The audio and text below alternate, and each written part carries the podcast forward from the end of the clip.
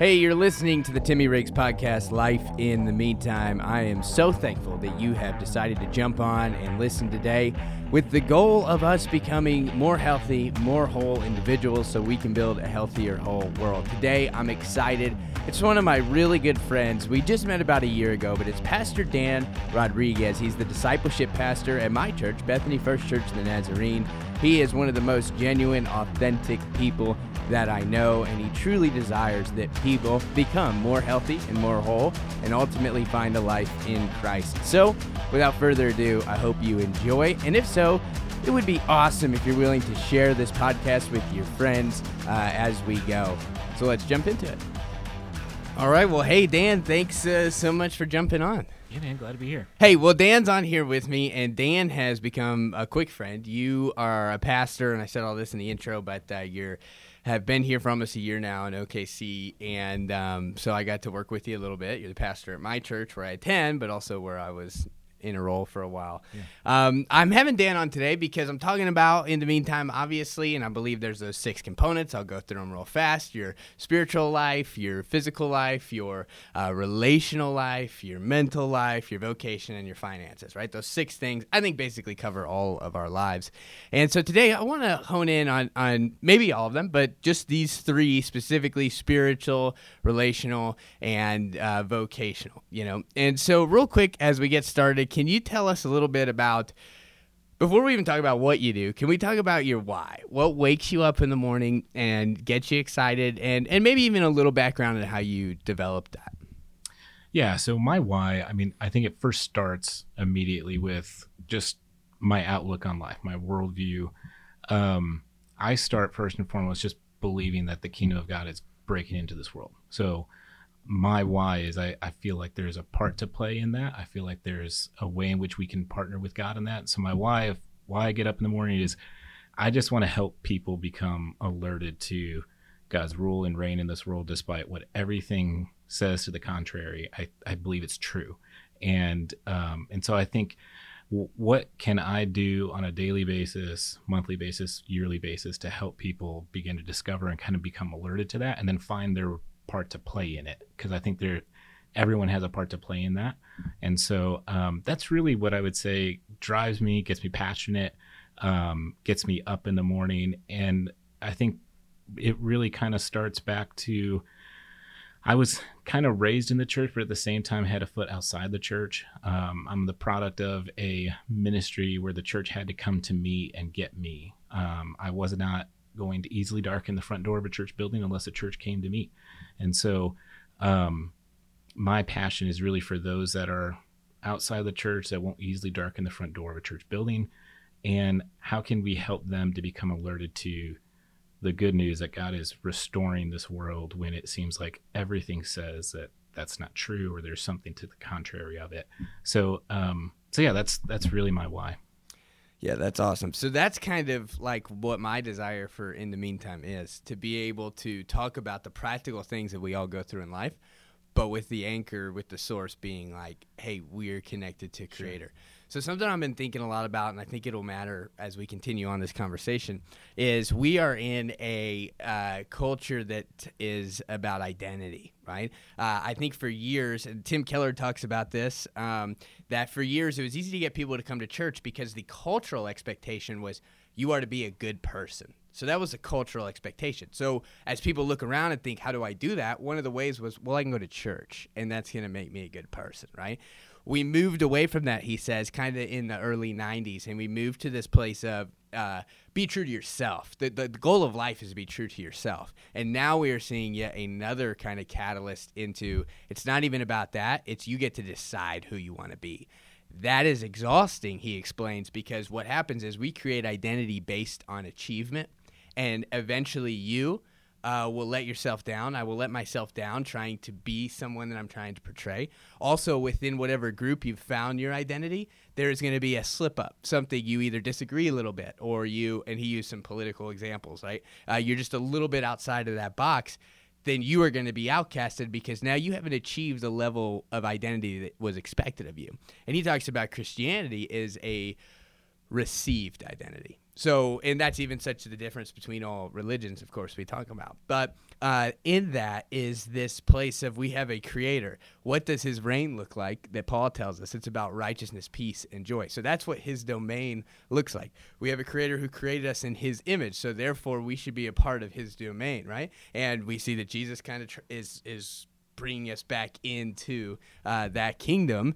And therefore, I think the bottom line, the search for identity and all of that comes down to we're actually wanting and desiring those emotional states of peace and joy that come with God's reign. So, why do I want to collect more things, have more accomplishments, have more money, have more friends? Well, I'm really searching for peace and joy. So, we get to receive those emotions just because we recognize, oh, that's who I am in Christ. So when you talk about bringing in God's kingdom and showing it to all people, I feel like that's just the best way now and the way we're going to have to continue to talk as we go forward with the church and kind of base it in identity. You have any thoughts on that?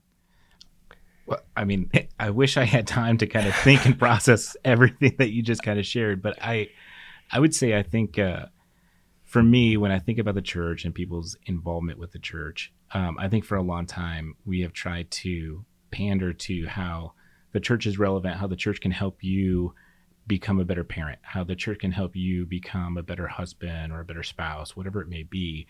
And so we end up treating whatever the church gives us, uh, whatever the messages of the church, as kind of accessories to our life, right? I get to choose what I want to be or who I want to be and what I'm going to do and we accessorize it with Christian faith instead of actually seeing, well, no, actually, everything that I do falls within what God is ultimately doing to restore and bring peace and restoration to this world.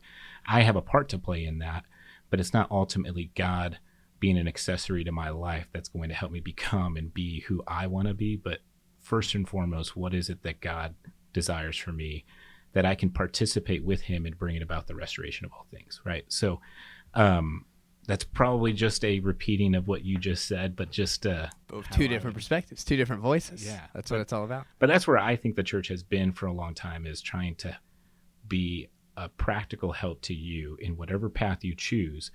And in the last two years, as that has all been disrupted, as there was very little gathering or it was difficult to gather and people were maybe afraid to return, I think a lot of people have looked at their own lives and said, well, practically, I'm the same person I was before I was gathering with the church. Do I still need it? And mm. that's where I think we have to begin to talk about it's beyond the church, beyond just the uh, equipping of practical insight, but there is something bigger here that God is doing in the restoration of all things. Yeah, that's really good. So it's not just about improving portions of our life. Right. It is stepping in into an entirely new life. Absolutely. Yeah, so that's really good. So let's talk about you just preached a really good sermon at uh, at BFC here. I will put that sermon in the show notes. I encourage you to listen to it. Uh, very thoughtful, very uh, challenging and encouraging.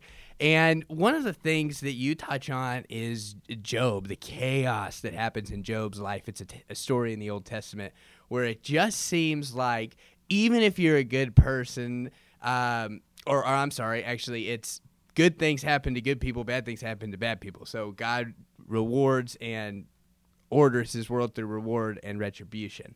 And so you kind of touch on that. And I think that's another thing that's really important for people that maybe are unbelievers or outside of it. They're like, look, I don't need that. I've tried that and I'm the same person without it. So what's the point? I think a lot of times it comes down to like, look at the chaos around us. If there's a loving God, how could you think that there would still be so much chaos, you know? So talk to us just a little bit. I have a couple notes on it, but I'd love to hear kind of, again, just a, a quick uh, summary of your sermon. Yeah, I think most people approach Job's story and they are trying to figure out, you know, why does bad thing, why do bad things happen to good people? And I think it's because whether you're a believer or not, and I, I mentioned this where – you don't even have to be a believer to approach Job's story and to wrestle with that story. Um, I, I think the reason why we empathize with the story so much is because for some reason we all want the world to be ordered with reward and retribution. That if I do what is good, God will give me a blessing. If I do what's bad, then I can expect to have some kind of retribution. Well, look how like hot karma's been. Yeah, it kind of slowed down, but it was real big for a while. And and we want that because it's easy then to order our own world. It's easy to make sense of things. So we want it to be ordered that way because it makes sense of a very confusing world. but when you read the story of Job, that is not the reality. And when we are tempted to read this story and ask, well, how come bad things happen to good people? You get to the end of the story and you realize God is not at all interested even in answering that question. You don't even get an answer to that question throughout the book. And really, the book is one in which it's really questioning what what we hope the world would be ordered by reward and retribution. It really questions whether or not that's true. And in the end, it's helping us to ask the question well, if that's not true, then what can we hold on to? What can we hang our hat on at the end of the day? What can we be assured of? And when Job, or sorry, when God holds up this like mythical monster, this creature of chaos called Leviathan, he's really inviting Job to see that you can still trust in me in spite of there being chaos in the world. And even if Job had received an answer as to why all of this was happening, it wouldn't change the fact that it still happened. It wouldn't bring his kids back. It wouldn't restore his family, his wealth, his prosperity. It wouldn't do any of that. So we sometimes try to search for the answer as to why something is happening to us. And in reality, we need someone to sustain us through it. And so at the end of the book of Job, that's what I think is what we discover is that God was there all along. And you know, you can fast forward in in scripture and get to the crucifixion of Christ. And if you read through Job through the suffering of God, then you can actually come to understand that we don't have a God that's far off and removed that we would question, you know, well, how come if you're in control, how come all these bad things are happening? We have a God who enters into the chaos with us. We have a God who has tasted death. He has tasted suffering. Um, but we live in a place right now in the meantime before we get to experience our resurrection we have a promise of that but in the meantime we have to lean into some of this the messiness of pain and suffering. We have to lean into how that disrupts us. We have to lean into the questions and the doubts. We have to sit with that for a reason. And i think it's to help us get to a point where our faith ultimately isn't relying upon whether or not our world is ordered with reward and retribution but it's built upon a trust that God is who he says he is and he can restore and redeem what he chooses to restore and redeem. And uh, so ultimately, I think that's where the story of Job leads us and where we should get to instead of trying to make sense of everything. I think we need to sit in some of that mystery and to discover a faith that's beyond all of that. That's really good. So I like the um, sitting in the middle. I was getting my hair cut today, and I was talking to the barber about Jesus. He just asked what I do and what I've done, and um, and so I was like, you know, at the end of the day, yeah, there is just mystery. I don't have every answer. Um, I choose to believe this about Jesus, who he is, what he's done, his life, and his just life practices. Like I want to follow in those footsteps. And then there's a lot of mystery, and I'm just choosing to accept that, you know, because I just think we try to find all the answers, and that's obviously what your sermon was about too. So um, under that, you know, you touched on it. We have to sit in the pain. I am getting more and more like interested in the way in which our culture is viewing pain and operating around it. Um, we have never lived, I would say, I, I, you know, there are still people who face terrible things um, in the world, but also just in our own country. So I understand that. But the world is better, I, I believe because I mean, I go in my house, I flip a light switch on, I go and I turn the water faucet. Like that didn't happen in the 1500s. Like life was so much harder. Um, and we've been watching a show about some cowboys traveling across the country, and you're like, ugh, like that looks terrible. Like the everything they're having to do. Like I'm exhausted watching the show. You know, so um, life is definitely easier. Weirdly, it has created another kind of pain that I don't think people have felt before. And that's why we're seeing high levels of anxiety, stress, and depression. And we don't know how to talk about it. And I don't want to just say and we just throw medication at it. Um, but sometimes that is kind of the route we go. And so for me, it's almost like we have created a culture that has become so easy. So these pains that we're feeling now are a little bit more emotional, a little bit more, you know, mental, and, and obviously, I believe spiritual but we want to avoid it. You know, why don't I feel amazing every day? Why don't I constant, you know, why am I not completely healthy? So pain is an interesting topic that I'm kind of getting into right now because I don't know if you know who these guys are, but David Goggins, Jocko Willink, they, they used to be Navy SEALs. Mm-hmm. And their theme, uh, their brand is like embrace the pain, you know, constantly fight through it. And they're exploding. And I think it's because it is a wanted message. It is a charge that um, people want in their lives. That, like, oh, yeah, not everything's perfect all the time. Like I need to fight through the pain. I need to fight through the stress. I, on the other side of that is a reward. But there's also two kind of pains. There's the pain of um, kind of just bad habits of uh, instant gratification of not doing the thing you should do, and there's that pain. And then there's the pain of I'm working better and it's good disciplines. And it's weird because it kind of takes us off and like it compounds, right? And so what I'm wondering is in Christianity, it, I I would say it's definitely we want to tell people like, look, we've we've got the answer, we've got the way, and it, it is an easy yoke and it is a light burden. Also, Jesus tells us to pick up our cross, and so what does living in that pain look like? And I know that was a big context, but like, how do we accept it and grow from it, not just martyr ourselves. How so? How do we live in the pain of like embracing the the aspect of carrying our cross? Yeah, yeah. Just like what does and, and and that's super broad. So like, what does that? What is that pain? What pain comes with it? I'm thinking in terms of um, the pain of you know working hard on your your marriage right or things like that working physically you know to make sure you're in a healthy condition uh, spending the time with your family and so I, I hate to say like that's pain, but there are. It's tough sometimes. Yeah, I don't. I think. Uh, I wonder if one of the reasons why people are responding to these guys so so strongly right now and the reason why we're willing to kind of like embrace the pain push through the pain is there's an aspect of like because of the ease and convenience of our life right now we've almost become numb to a lot of things and so the aspect of pushing through the pain sometimes is just a way of awakening us to the present reality. Like we feel something, right? Mm. But I also think if we're talking about, you know, what does it look like to embrace the the picking up of our cross? Um, I think some of that is just embracing the fact that, you know, in this world and in this life, I'm not going to experience life completely to the, the, the fullest in the sense of like the resurrected reality, the reality of without suffering, without any tears, without any kind of illness, um, without any kind of um, struggle. Like that is going to be a mark of this life.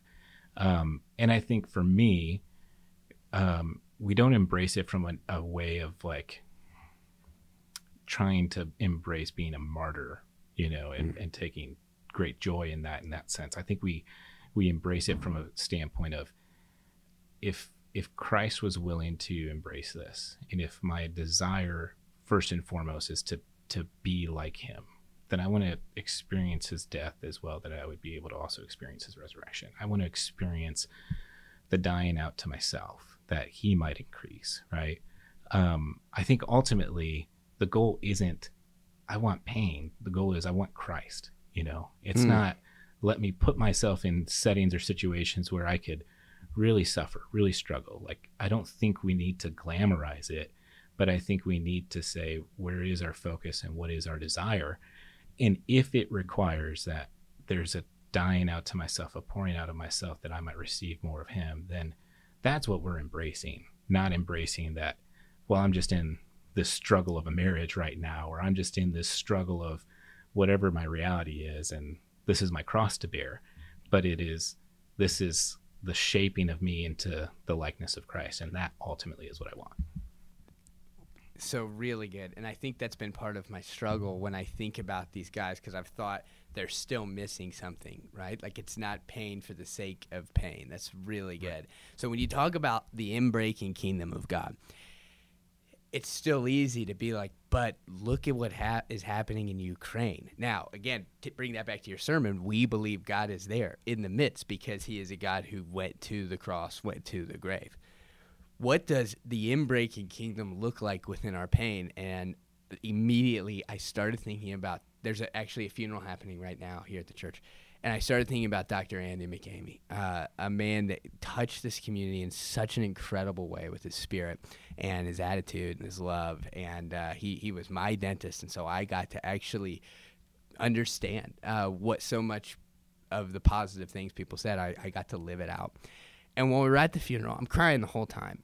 And I couldn't stop thinking about this is what the inbreaking king of God looks like. This is death, and death is opposed to God's plan, and we hate it. And there's no amount of nice things you can say that makes the family like, I mean, they want to feel your love, but like they're hurting, they're in pain. But while we were there, we got to hear story after story of truly how this man was like Jesus and how he lived it out. And we got to we got to laugh and we got to cry and we got to enjoy him and all the ways that God had used him in this life in the midst of our pain. So it's that connection of the breaking in. It's here and yet not yet. And I even said to Pastor Rick, and I was just bawling. I'm trying not to cry right now. I literally was like, nothing good about this, his death, other than the fact that we all got to be witness to and be inspired today to say, yeah, I want to live a life like Andy where I'm following Jesus. And so, like, I, even though I said nothing good, obviously I'm pointing to a good. Mm-hmm. Uh, but the death in and of itself is a pain that is not like that we have to be excited about. I think that's really good, Dan. I think that that is that's what's missing in the conversation because you can do a thousand push-ups and your soul's still going to feel empty you know and so i feel like that's a big part of it so let's connect that to the church um, it's about community it's about relationships so we find that maybe we've, we've set up well this is maybe what the culture looks like and what they're hungry for and what we want to point them to what role does the church play? And i have been trying to keep these to like 30 minutes, so we got nine minutes left. Sure. So um, this is a huge question, and we could do a whole nother podcast about it. But whatever, you see stats, church is on the decline. You know, there's so many things out there. We know at the same time the church is still doing amazing things. Um, what is the state of the church in our culture? And how can it be connected to our culture in a healthy way? Yeah, I think, um, man, there's a ton of way that we could answer this, right? But I'm I'm trying to also connect it to just the last part of what we were talking about, the, the funeral and McCamey. Um, when you think about the state of the church, I think there's a lifespan for every church. I think there's a local local church with with a lifespan. Now, whether that's five years, whether it's 150 years, we don't know, but there's a lifespan for every church. And I think it's not a bad practice for a church to say, "Hey, let's let's go ahead and write our obituary." Because we know there's going to be a day in which this local church might no longer be or it's going to look very different that we wouldn't recognize it. And in that obituary, I, I know that if we wrote the obituary, we would be looking to, to write something that said, and and these were the the churches that survived. These were the churches that that lingered. These were this was the legacy that this church leaves on, and that is, I think I think the the role of the church is to reproduce and to make to make other other churches, to create other churches, create other communities that would last, that would be a legacy that people could look back on and say, this is the church always moving forward, right? So even when one local church were to kind of diminish, there would be other churches that were planted that would last on. And I think that's where we're at in our culture. That's where we are at right now as a community of faith is how do we take what we've had for so long and give it some legacy now that it would live on beyond ourselves, right? Um, people are not, they are not engaged with church in the same degree that they were 30, 40 years ago. And it's not about trying to make the church more attractive to them. It is about trying to make the faith live on and, and be passed on to the coming generations. And in to trust that it may, the expression of that may look different, but the root of it will be the same. Hmm. And uh, and so I think from my standpoint of what does community look like, um, I think it's going to be very wide open, and it's going to be something as we move forward that it's going to be. Um, we're going to see more of a committed uh, a defining of what a commitment to Christ really looks like. I think that's going to become clearer. And I also think that we're going to see the expression of church look very, very diverse. Um, and in the end, I think the church needs to get to a point where we don't celebrate success or failure. What we celebrate is faithfulness. How is this faithful to who God has asked us to be and what He's asked us to do? Regardless of whether or not it's deemed as a success or failure, were we faithful? And at the end of the day, that's all that we can really ask for. At the end of the day, the Lord will look at us and say, Well done, good and faithful. So, is what we're doing as a church faithful to the message? And is it faithful that it would be something that would be able to be handed over and, and passed on and reproduced? Yeah, that's awesome. So, in that faithfulness is the uh, re- one of the hearts of what church is about. I mean, Paul talks about do not neglect assembling together. Um, but even then, it's not necessarily just at 10 p.m. on a Sunday. Right. So it is about relationship and connection and doing like connecting in that way. We have you and I have talked about this. M and I, our next door neighbors, Casey and Kate, they're they're our closest friends. We live life with them. We took the fence down in between us, and he Casey came in here and a second ago and t- t- told you we'll three to four times a week we eat dinner together. Like we have built in community, mm-hmm. and we're connected to the church just through them. But there's still like that we do. You don't want that to be it, but it's a recognition of like. And Em and I were just talking about it last night. How many people don't have any kind of connection outside their home or out maybe besides people at work that they can truly lean on and connect with. I was just reading a book today by a psychologist saying most people don't talk about their feelings with anyone around them because they feel like they need to be strong for their family or they just you know they're not going to talk to a coworker about it. And so so many people are walking around with with these feelings of maybe what we talked about earlier like man why can't I find this joy and peace in my life but they don't know what to say or how to say it. Mm-hmm. And so I feel like the the faithfulness of the church is the goal should be to be like, hey, this is this is where we can lean on each other. Whether that's 30 people inside of a house or that's a church with 3,000, and figuring out a way to connect and not just going to church, you know, to be entertained or to just hear some good worship music and a good sermon and laugh and whatever. Like it is so much deeper than that, and I think that that's, I think that's one of the things I'm hoping for. Like when you said the expressions are going to look different, I want it to be more of like, it doesn't have to be this formula three song set, sermon, see you next week, you yeah. know? And I think the key to that is allowing for there to be freedom of expression without demonizing whatever other expressions exist. You don't have to tear down the existence of 10 o'clock worship service or the you know three three uh, worship songs and a sermon. Like we don't have to eliminate that in order to also see the goodness that comes from new expressions. I think we need to embrace all of it and to say let's celebrate anytime we see any expression of faith, any sign of life in the church, let's celebrate it to its fullness. And then let's begin to stir imagination for how people can participate in it.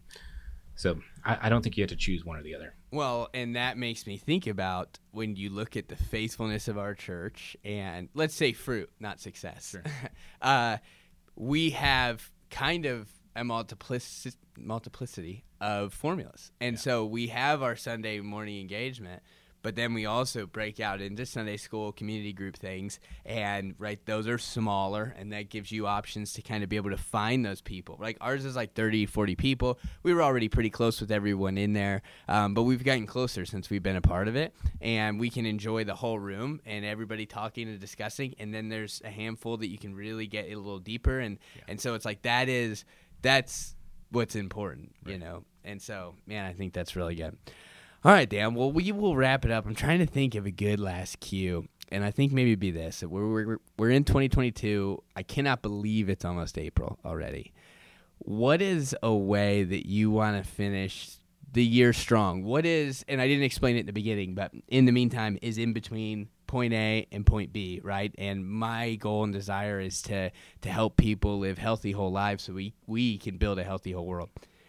What's a plan B? Or I'm sorry, a point B that you're aiming at right now? Because point So B's aren't I- bad. Where am I aiming at for the end of the year? Yeah, like where where what are you in the meantime of of a certain point B?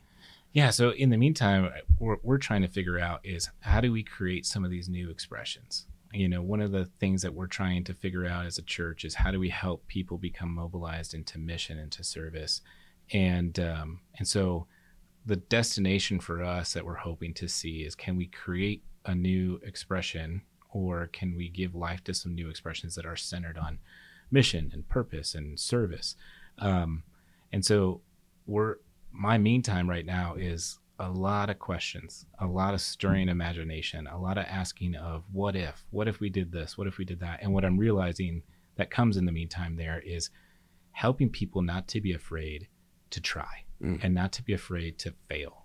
And that's my own thing that i have to wrestle with is okay in the meantime how do i get to a point where i'm just not afraid to try something new and if it fails it fails but at the end we were faithful to do what god asked us to do so that's my in the meantime right now That's awesome. That's good. I'm excited about it. I'm excited to let you lead us in that direction. Well, thanks so much, dude. And um, it's always just really good to talk to you. We've we've had so many conversations that uh, you know haven't been recorded, and were incredible. And, yeah. but uh, anyway, all right. Well, we are out of here. Thanks for listening. Well, hey, there it was. I hope you enjoyed listening to Dan and I talk about uh, just living healthier when it comes to our relationship with God and with others and how we should look at the world. If this encouraged you, I would appreciate a share and you rating it and all that stuff because this is a journey of all of us working towards building healthier whole lives in the meantime. So, with that being said, I hope you have a great weekend, a great week, wherever you're at in the middle of your week when you're listening to this, and I'll talk to you soon.